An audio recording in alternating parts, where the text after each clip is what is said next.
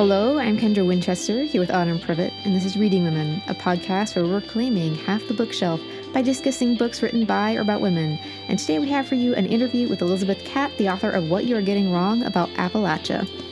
So we really loved getting to talk to Elizabeth about this book, and she actually holds a PhD in public history from Middle Tennessee State University and owns a historical consulting company as well. So it was really cool to get to talk to her. Yeah, and as we are both from Appalachia, we really have been kind of disgruntled about the coverage of the region in the last few years and also Hillbilly Elegy. So we are very excited to hear her take on what's going on in that region. And this book is kind of like her response to recent events and the coverage that Appalachia has been getting. And it's an area that really doesn't get a lot of publicity, and that's kind of part of the reason, too. Like, just to bring this book on people's radars. Exactly. And you know, we do cover a lot of viewpoints and walks of life on this podcast. We like to try to learn more about the world uh, through the books that we read and the authors that we talk to. But we realize that the region that we come from is often a different walk of life for other people. So we also wanted to pay homage to where we came from and respect that. And uh, this is a great book to do that with. So here is our interview with Elizabeth Catte about her book, What You Are Getting Wrong About Appalachia.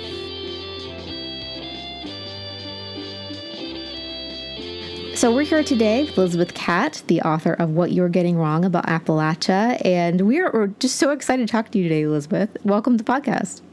Oh, thanks so much. I'm really excited to talk to you too. As Kendra and I were telling you earlier, we're both from the region. So when Kendra, actually, what happened is Kendra sent me a photo of this book, and, and in all caps and exclamation points was like, "You have to read this immediately." and so um, we were just delighted to get to read it. Oh, that's I. That means that means so much to me. I have um, like um, always a moderate amount of anxiety when people in the region and people you know who grew up in the area or lived here for a long time get a hold of the book. So I'm so happy that you both enjoyed it. Awesome. Oh, yes, definitely.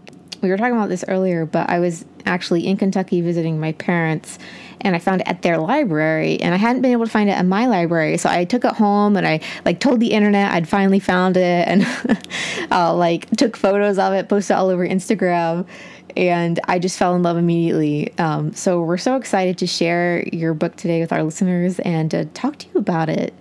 So, um, for our listeners, though, who haven't read your book or haven't heard about it, um, could you tell us a little bit about what you're getting wrong about Appalachia is about and what inspired you to write the book? Yeah, so the book is um, a very digestible 150 page read through the history of Appalachia, starting with the media perceptions of the region that kind of coalesced after the 2016 presidential election and the popularity of Hillbilly Elegy. And those sort of happened at the same time. So we start at that point and we move backwards, um, always anchored to um, cultural representations and media representations of the region to explain to to readers and also to kind of fist bump with people in the region who might be have experienced this for a long time. This phenomenon where Appalachia is um, perpetually othered, used to represent kind of a dark corner of America that defies progress and always sort of votes and acts against its own self interest. So I try to demystify where those attitudes come from and how they're embedded in not only just representations in the region, but also a very economic system as well, to give uh, a little bit more nuance and to to add some people who have, um, you know, some types of people who have been left out of the region for a long time, and and the works that get really popular. So anybody that's non-white, um, women are often left out of conversations about Appalachia. Anybody that has progressive politics, LGBTQ people are often left out of the region. Um, the long history of activism has been really cited in recent um, coverage. So, trying to mash those all back together and give readers something that's a little bit more um, realistic. Yeah, and as a what you said about like how women and minorities and activists are often excluded from that narrative as a woman living in the south like when i first started digging into like where I was from, that was one thing that I noticed. I was like, where are all the women in these stories? like, I know they're here because I see them. Um, so, yeah, it was just really refreshing to get that take on it. And you define this in the book, but what? how would you define like the region of Appalachia, like so, the geographical location? Yeah, so it's, it's complicated, um, and it's good to kind of be flexible in the way that um, you know we define Appalachia. But I usually just you know, use the ARC's, the Appalachian Regional Commission's definition as a starting point, which is uh, parts of 13 states um, that start in Alabama and continue all the way up into um, New England. The, Mount, the Appalachian Mountains continue into Canada. West Virginia is the only state entirely within Appalachia. So, obviously, as the name suggests, it follows the arc of the Appalachian Mountains.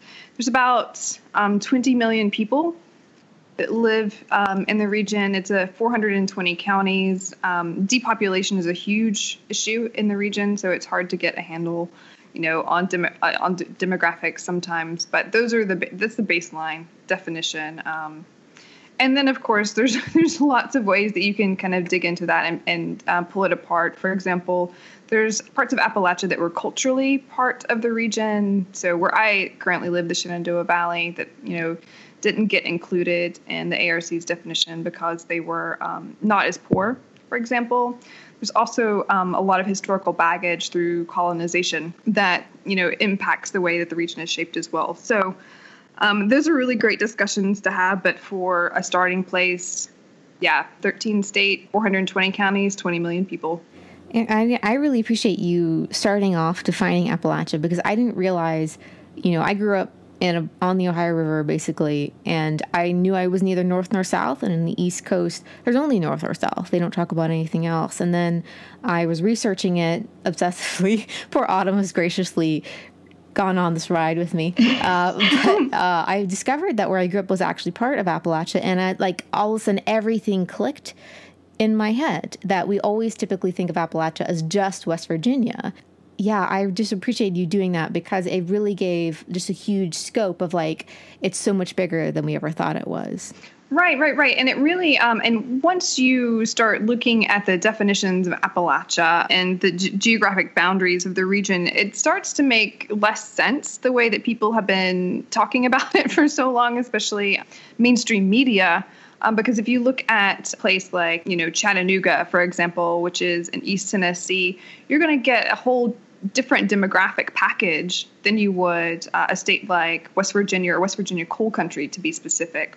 So yeah, it's we when when I talk about it, I like to say that there are like many many Appalachias. There's urban, there's rural, there's you know mountainous regions, there's valleys, um, people who are river folk. So it's big. It's funny too because the regions. My spouse, he's actually from Williamsburg, Virginia, and like one of the arguments that we arguments in quotes we had often when we first started dating was I was like, You're not really from the South because Williamsburg is totally New England kind of a thing. you know, I still bang on that. But it's true. Like, you know, I, I have family in Roanoke, Virginia, and it's I remember as a kid like going up there and thinking, Where am I in this really strange place? But it's like actually like the same region. Um, but it's so diverse. Which I don't think yeah. a lot of people understand. Yeah. Very multifaceted and you know, we'll get into this a little bit, but like people talk about Appalachia as like a monolith. Like we're all the same, right. sitting up in our overalls, sitting up and drinking moonshine up in some shack up the hall or somewhere. Yeah. You know, as we mentioned, a lot of the book is dedicated to responding to the coverage of Appalachia both before and after the 2016 presidential election. And just for our listeners, like what were some of the things that were problematic about that coverage and what has that role or what role has that portrayal of Appalachia played in politics at large since that election? Yeah, so so what the phenomenon that we saw a lot um, during the 20, 2016 presidential election, you know, it, it's something that happens quite often in Appalachia, which was parachute journalism. Um, reporters would come into areas like uh, Eastern Kentucky or West Virginia coal country, kind of hang out for a couple of days, um, talk to people, and then carry away stories which um, they hoped would help make what was happening political make sense uh, in a really, you know, a really like uncomplicated and digestible way. And so the story that they came away with was that there's a um, a crisis of economic anxiety in America, most seen in you know hardscrabble places like McDowell County, West Virginia, where the coal industry has been declining for decades, where people are incredibly poor, where the government has wholesale abandoned communities. And so they sold this as something that would help make the phenomenon of Donald Trump's popularity click or make sense. Um, and I think it was really popular because it allowed people to to talk about something which was obviously very pressing. And this was before Trump, you know, became a viable political candidate in some respects. But you know, talk about what happened and kind of separate it from discussions of race and racism.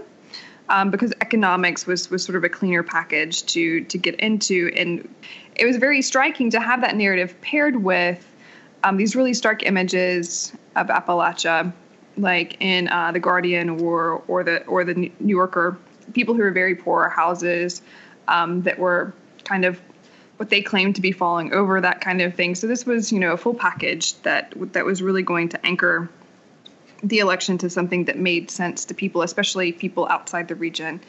This is a phenomenon that happens so often.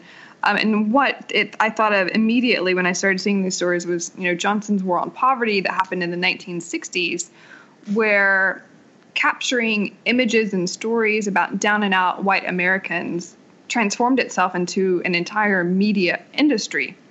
Um, the difference was politics were a little bit rosier back in you know back in back back in that day.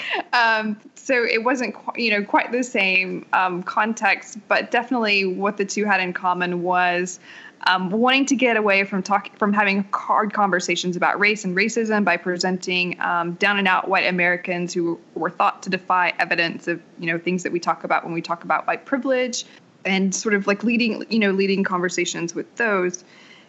And these are um, really ghastly when you when I, I, digest them as a person from the region because what I know to be true, both as a person who um, has lived in Appalachia my entire life, but also as a historian is that poor people, you know, the, the closer you are to poverty, the, the less likely you are to vote because of, you know, choice or circumstance or, or other factors. And so this narrative that poor people um, were in the driver's seat of some really life changing politics didn't make a lot of sense to me. Of course, what happens is that J.D. Vance's memoir, Hillbilly Elegy, is published in the summer of 2016 and that really kind of seals off the narrative and kind of blankets it in a first person story that imparted a lot of authority that really shored up everything that the media was saying and, and pundits were speculating about Appalachia and our political moment too. I really loved how you went into the discussion of uh, what you call Trump country pieces and how those played a role both before and after the election and the shift in that. And one of the things I kept thinking of while I was reading your book was I really love the podcast Embedded. It's from NPR, and they did an entire series on coal country. Mm-hmm. And it was this portrayal of Appalachia from an outsider's perspective. And that's exactly what you were talking about is people like the, the parachute journalism going in and looking at that and trying to explain Appalachia by just like talking to people. It was like we don't, it was like they were trying to give us voices rather than letting us speak for ourselves, if that makes sense. Yeah, of course. I mean, what is going on with the narrative too is that people um, generally, I mean, and there are like there are exceptions as well, but you know, Appalachian people aren't exactly overrepresented in the media. Um, everything, you know, every kind of limitation that is associated with poverty, you know, you will find here, and all of those are certainly at play in the media and in in within journalism. And so, you know, you have exceptions like Sarah Jones, who writes for for New Republic, for example, who did fantastic pieces about Appalachia during the election. But largely um, speaking, you know, you know, local media had a very tense relationship with national media during the election. And, and you know, it was really a case. It was really a case of, of, of not a lot of people who, you know, had had experience living in poverty, were from rural areas, were sensitive to talking about issues of class. All of those perspectives were, were largely absent from the from the individuals that were writing pieces about Appalachia and, and other rural areas like the Rust Belt during the election. you talk about the approach to that and how it's following a long history of othering Appalachia, and you mentioned that in your description. Um, why do you think that the country has kept othering Appalachia, and, and why is that so important to them? Yeah, I mean, I this is obviously something I think about a lot, um, and it's important to kind of ground everything in the realization that Appalachians are by far the only, not the only people that um, experience othering. Like this whole country was built on the othering of, you know, Black and Native peoples. But within Appalachia, it has a specific purpose to, I think, make a brutal, you know, a brutal economic manifestation, the realities of, of a very brutal form of capitalism, make sense and if we go back and, and start, I think, you know, kind of around like the 1860s, 70s, and 80s, when the timber industry and the coal industry um, were really kind of creating monopolies and, their dominion in the region. In order to make that happen, you had to dehumanize the people that were living here and make them into an almost commodity themselves. And of course, um, some of the white settlers who had been living in the region had already done that to, to indigenous populations. So it was a continuation of that. But othering, dehumanizing, presenting people as, as defective or doomed or in need of intervention, um, all of the things that you know our longstanding Appalachian stereotypes you know revolve around were really had a specific economic purpose to um, you know let people exploit the dignity and labor of populations who lived and worked in proximity to these really um, exploitive industries like coal the passage in your book where you talk about how the coal companies would buy is not the right term force people off their property and then to buy and then to buy it yeah that really resonated with me in the sense of like and it was really offensive also like it hurt me in a sense because it's like I grew up in the mountains and the thought of someone like treating the mountain that way really I get really emotional about that kind of thing. But I was thinking even too about like having grown up in you know the Tennessee Valley near like TVA and things yeah. like that and how they've still like I mean I still have memories of like them flooding places and things that they shouldn't have or taking advantage of people that way. But I never really tied it back to capitalism and economic situations until reading your book. Oh, absolutely. Listen, um, I have things to say about the TVA. my, my, you know, my family, um, they were some of the people whose land was flooded. There's, there's one narrative about the experiences of people like that that said, well, you know, it was for a good reason. You know, the, the it brought electrification to the region. It helped people who were living in, you know, not great circumstances. It gave them a push to migrate. But then you can like look and say, well, you know, the TVA didn't actually use that land; it sold it because a lot of it, a lot of what they they claimed was surplus.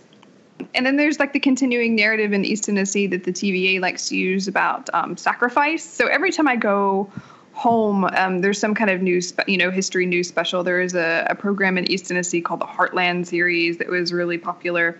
Um, yep. But the, yep, yep.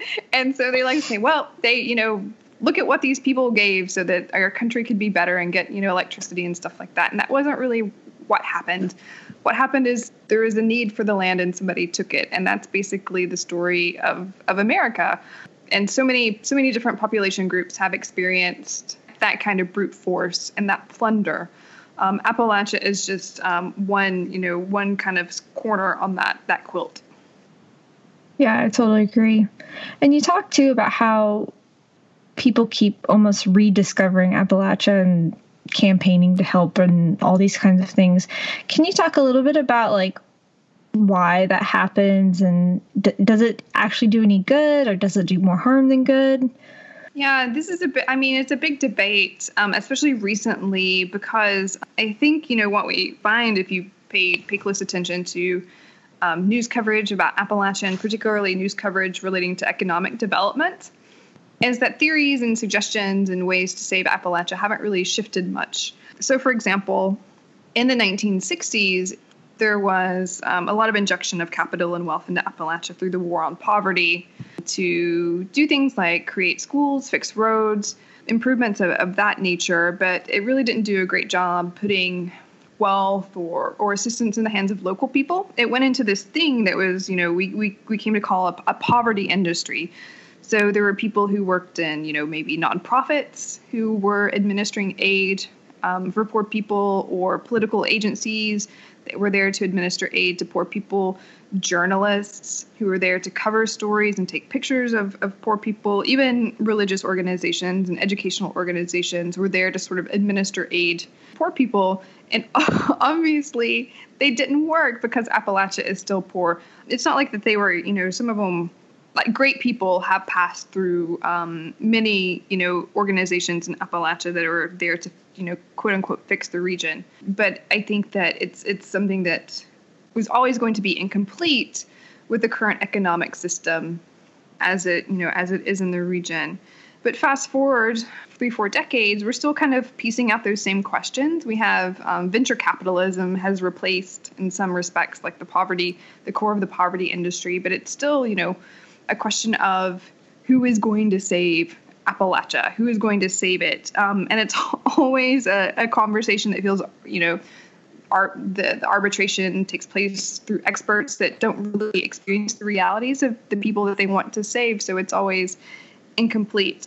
I tend to think that this whole conversation is a cover for plunder of resources. So hmm. when when people say, "Oh, we're going to fix Appalachia, we're going to," um, you know, for example, bring business to the region.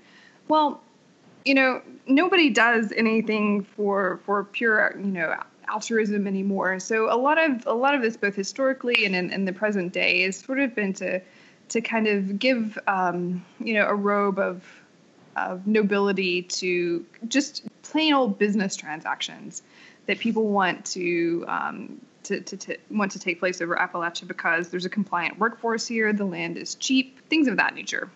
I really, I mean, call me a nerd, but I really found your portrayal of the history of Appalachia very riveting. I hadn't read so much of this, and I was just turning pages and like underlining everything within an instant of his life. Uh, I, I, was afraid I would run out of like flags uh, to put in it. Um, but one of the things that after you were talking about the war on poverty, about like the people keep rediscovering, and one of those things that mm. came up was eugenics, and mm. I was new to eugenics until I read the the Gene by Siddhartha Mukherjee, and he covers mm-hmm. eugenics uh, right before the World War War II and kind of like the history of that a little bit. But I had no idea that it had come into Appalachia. I didn't either. I I was just like, Autumn, what is this? Um, I was like, I don't know. And I was like reading passage out loud to my husband, like, can you believe this? And he's just like, wow. And um, before I get too far into my gushing about it. Um, can you talk a little bit about how that came into the region and the thought behind that, and why they felt that people in the region needed to be like genetically culled, for lack of a better term?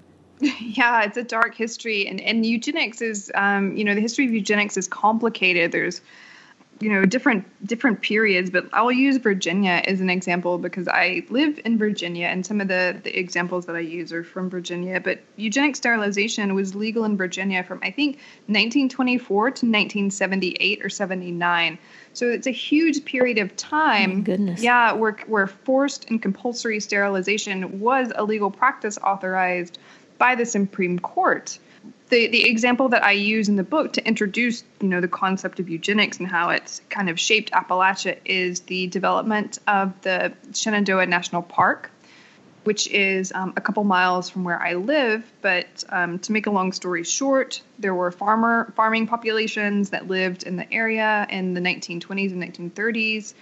Where the government wanted to build um, a state park as part of uh, the New Deal effort to modernize um, the country and you know put put people to work, but also um, develop land that was thought to be marginalized. And a state park achieved that. The farmers, obviously, and this is similar to what, to what happened in the Tennessee Valley, didn't want to move.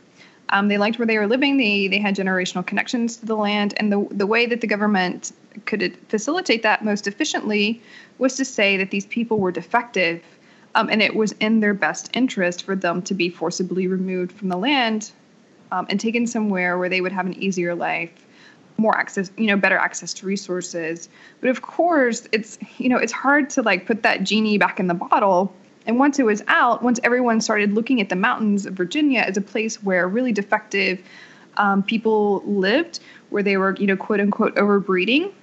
People who believed in, in, in eugenics, so the idea that we could, you know, genetically engineer a better population through restrictive breeding, you know, they were really, really excited to, to experiment and to kind of put, put their theories in practice in Virginia. And a lot of the people that the government was going to relocate, they were institutionalized and many were sterilized, including many children. And you know those those kind of projects, and they didn't you know they didn't go away. We have you know a really really dark legacy of, of eugenics in, in Virginia. Again, it was something that was practiced until until the late 1970s. The if so if you if you kind of like look at Appalachian stereotypes and you know everybody knows what a hillbilly is, um, but if you think about you know what the implications are for some of those ideas and you have um, associations with for example inbreeding or you know illiteracy um, substance abuse um, things of that nature those are those are qualities that people who um, were very interested in you know population control would use uh, as a as a pretext to kind of you know conduct various various forms of ethnic cleansing um, and so that's you know one of the reasons why I think it's very important to kind of understand um, the history of these ideas that have shaped Appalachia, because a lot of them were put to very dark purpose. Yeah, I had no idea that was part of the history of the region. Yeah, very nefarious for sure.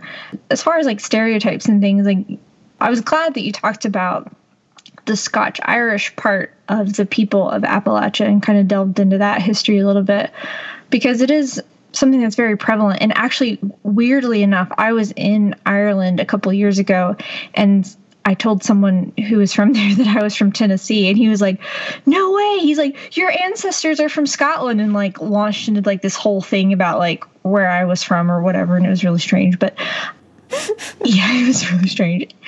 But what has like that idea or how does like the Scotch Irishness or the belief of the Scotch Irishness and whiteness of the area affect the region and how it's viewed?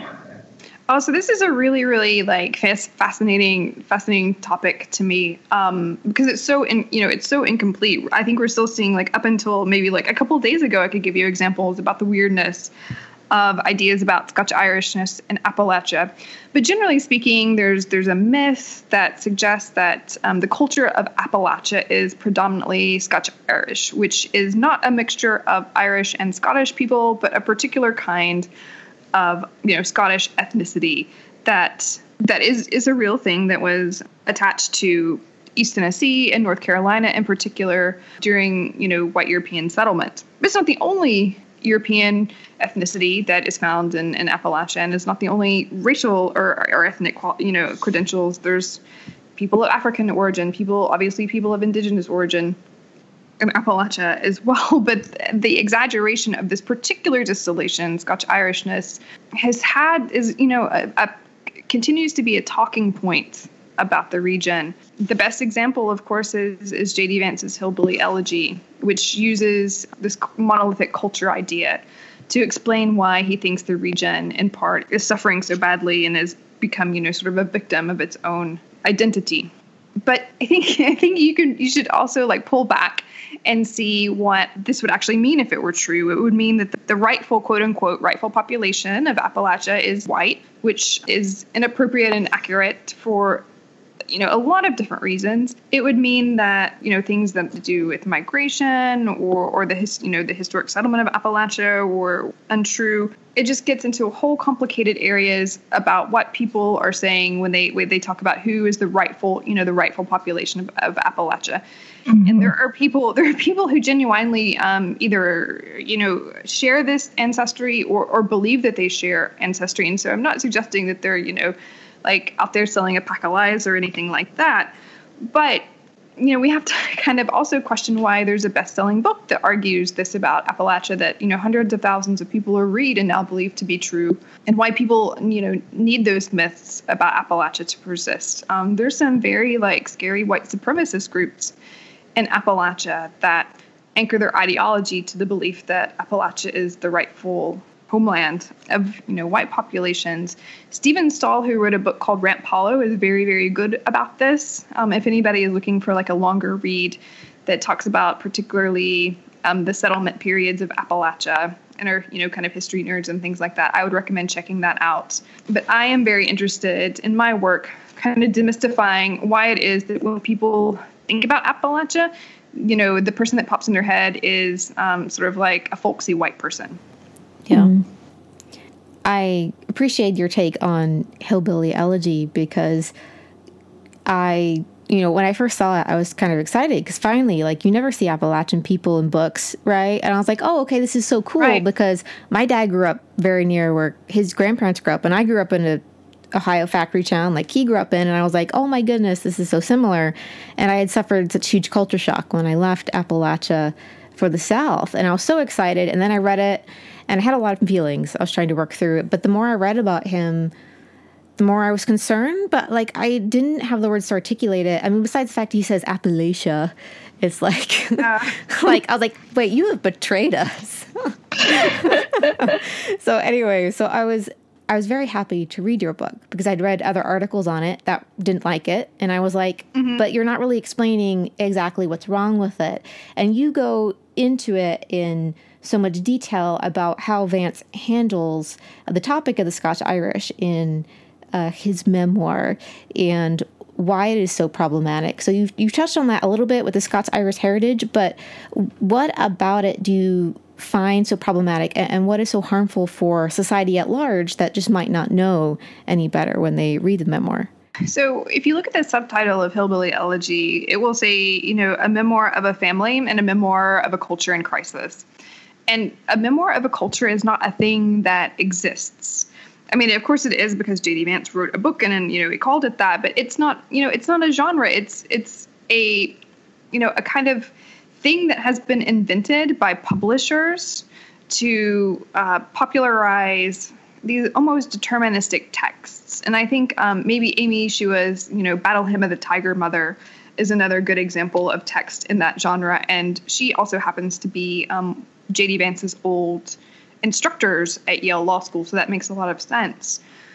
But the belief that there's you know cultural explanations for things that are that are wrong and very superficial cultural explanations for things that are wrong in the country in the case of appalachia it would be people who have let themselves be victims of fatalism who are genetically prone to substance abuse who are shiftless and lazy and this is not anything that's new to Appalachia.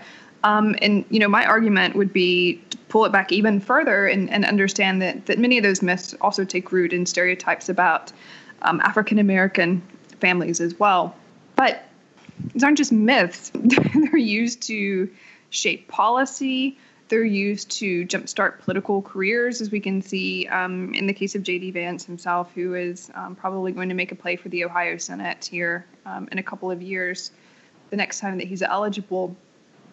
So these, you know, these aren't these aren't just like things that irritate me, and I write, you know, angry blog posts about them. These are these these are ideas that people with power have about people who don't have a lot of power um, and they deserve to be interrogated and pushed back against um, and demystified and rebuked um, because they're not true. I don't think you know. A lot of people ask me like, "What what do you think would have happened if J.D. Vance had just you know stuck to writing about his own family?"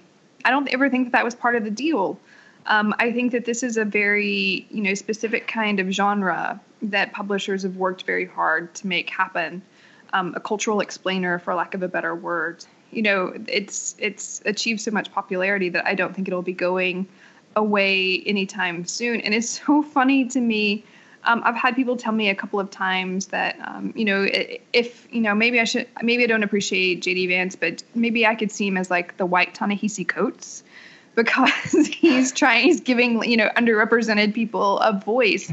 And I think that is so telling about the way that people look at at, at, authors who come from quote unquote underrepresented backgrounds. Mm-hmm. Like there, there never needs to be more than one at the same time. There only needs to be one perspective, and that's like the perspective that we're going to going to go with because we're not, you know, it's we're too busy to read more widely than that. But it's a very, very it's a dangerous phenomenon. The people who are experiencing success in the genre don't have the best ideas, and most concerning is they're willing to put them to work and you know in, in the political sphere. So well put. I don't even have a follow up question. No, yeah, I, I appreciate you're saying that about him representing Appalachia because also I feel like when I was reading some reviews and watching some interviews with him that I feel like he believes the stereotypes that have been told about his own culture. Like you said, like Appalachia already has struggles with the stereotypes and people thinking that, you know, we're marrying our cousins and like, you know, the the whole joke about, you know, West Virginia naming the the toothbrush. Yeah. Um that he has kind of just expanded that and made it sound more academic. And now that we're heading into this movie about his life by Ron Howard, it's like we have to face it all over again, like all the think pieces and reviews and stuff, which is why I think it's important to talk about his book and, and why it has has so many issues. Right, exactly. I mean, like even more context to this is it's going to be a bestseller. I mean, it's going to be a movie, but it's been assigned to like thousands and thousands of um, college freshmen and sophomores. Oh my goodness! Um, and even and even high school students. So I get I get so many letters from you know people who are instructors at universities that have assigned this book. They're like, I'm really glad you wrote this because like my university is forcing all incoming freshmen to read it. Um, and you know we're not we don't like have a counterpoint to that because you know of course um, Appalachian history at large is just really underrepresented on curriculums nationwide, even within Appalachia. Yeah, I agree. And also, I think one of the things I thought was really important about what you said earlier in this interview and in your book too is how this focus on poor white people just distracts from, you know, these larger issues about racism in this country. And it, it made me wonder as I was reading, like, is it coincidental that all this focus on Appalachia came up like when Black Lives Matter and other movements were really gaining some momentum. Absolutely um, not. yeah, yeah. So I think that that's important too, just to kind of interrogate why people are so fixated on this. So, yeah.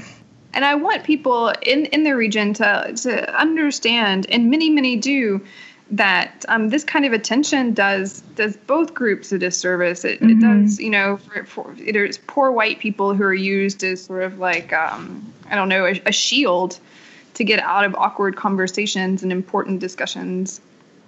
Um, and it does a disservice to the people whose whose interests and, and realities are being dismissed. My you know my position is that the that there's there's a fear that will because these are my politics, but there'll be a fear that that we'll be able to connect our interests across various groups of, of poor individuals um, and see that we have, you know, quite a lot in common that can be used as a foundation for for different kinds of organizing. And so keeping us, you know, kind of set apart, but also focused on uh, the condition of, you know, white groups and, and white populations is really kind of a very it's a strategy. It's a very successful one, but a strategy nonetheless.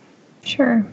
And that is the perfect note to end on to wrap up our discussion of your book. But one thing we always like to ask authors who we have on the podcast is like who some of their favorite female writers are. And we wanted to ask you in particular if there were any female Appalachian writers who you would recommend, either fiction or nonfiction. Yes, absolutely. Jessica Wilkerson has a new book coming out whose its name is escaping me. It's due out in December 2018, but it's a nonfiction work of history that's going to be all about women's organizing in Appalachia. And Jessica does um, occasional writing for the public. So she writes for Rewire magazine from time to time, for example. And she is fantastic. Um, anybody that wants to know more about the region and specifically women's issues, you know, Google her up and check out um, her work. I have been really into um, poets lately, and so let me recommend um, Crystal Wilkinson, who has her most recent work was um, The Birds of Opulence, which is just fantastic. Um, there's a new book club called Open Canon Book Club that's all online on the internet that has been started by an Appalachian writer, and that's its first selection and I really am digging uh, Rebecca Gayle Howell's poetry as well. So if if your readers look up any of those authors, um, you will not be disappointed. No, that sounds absolutely wonderful. And for our listeners who are also looking for more, you have a great reading list in the back of your book. Yes. Uh, that I intend to go through like a little check mark um, and continue my research obsession here. Yeah, and there's movies and stuff and photographs too. So even people who are like, "Oh, I don't, you know, I don't have it in me to like read another read another book this month." If you're bored, there's like YouTube documentaries and art collections and all that kind of stuff for people who, you know, digest culture however it comes. Well, that sounds absolutely amazing, and I know I will be looking up these things. So yeah, thank you so much for all of the recommendations. Thank you. You just this book just came out this year. If you don't want to jinx it, we understand. Are you working on anything right now for the future? Yeah, I just um I just signed the contract for my next two books. Oh, congratulations! Uh, yeah, thanks, thanks. But I, am going to be writing more about the eugenics movement. Oh my goodness! Um, is what I'm working on. Yeah, yeah. So I mean, a lot of like so many people said that they had no idea that that history was in their backyard and they were you know wanted to know more about it. They thought the stories were really you know moving and they were interested to know how that connects how that history connects to the present. So i'm going to take them through it. That's amazing. Well, i will i will be first in line yeah. to pre-order that one. Thanks so much. Thank you so much elizabeth for coming on the podcast to talk to us about your book. We really enjoy talking to you. Oh likewise. Thank you both so much so that was our interview with Elizabeth Catte. Uh, we just we just love talking to her, and I feel like we could have talked to her for several more hours. We probably could have, and it took a lot of restraint on my part not to want to talk to her about experiences from my own upbringing. She's just such a joy to talk to. She is. And I feel like uh, we learned so much through this interview. Not just, you know, we read the book and it's absolutely amazing. And then we learned even more through talking through her. So I'm really excited about the books that she's working on in the future. So, me too. And I'm definitely going to tackle that recommended research list in the back of this book as well. Yes, yes. There needs to be little check boxes next to everyone so I can just like check it off I know, as I read I through it. Oh, that's so that's so wonderful. So we will quit gushing. That's our show. Thank you for listening to this interview, guys. Uh, we would like to thank Elizabeth Catte for talking to us about what you're getting wrong about Appalachia, which is out now from Belt Publishing. You can find her on her website, elizabethcatte.com, or on uh, her social media at Elizabeth Catte, and all of those things be linked in our show notes. And as always, you can find Reading Women on social media at The Reading Women. You can also find us at our website, readingwomenpodcast.com. You can find Kendra at KD Winchester and me at Autumn Privett. Thank you all so much for listening, and we'll talk to you soon.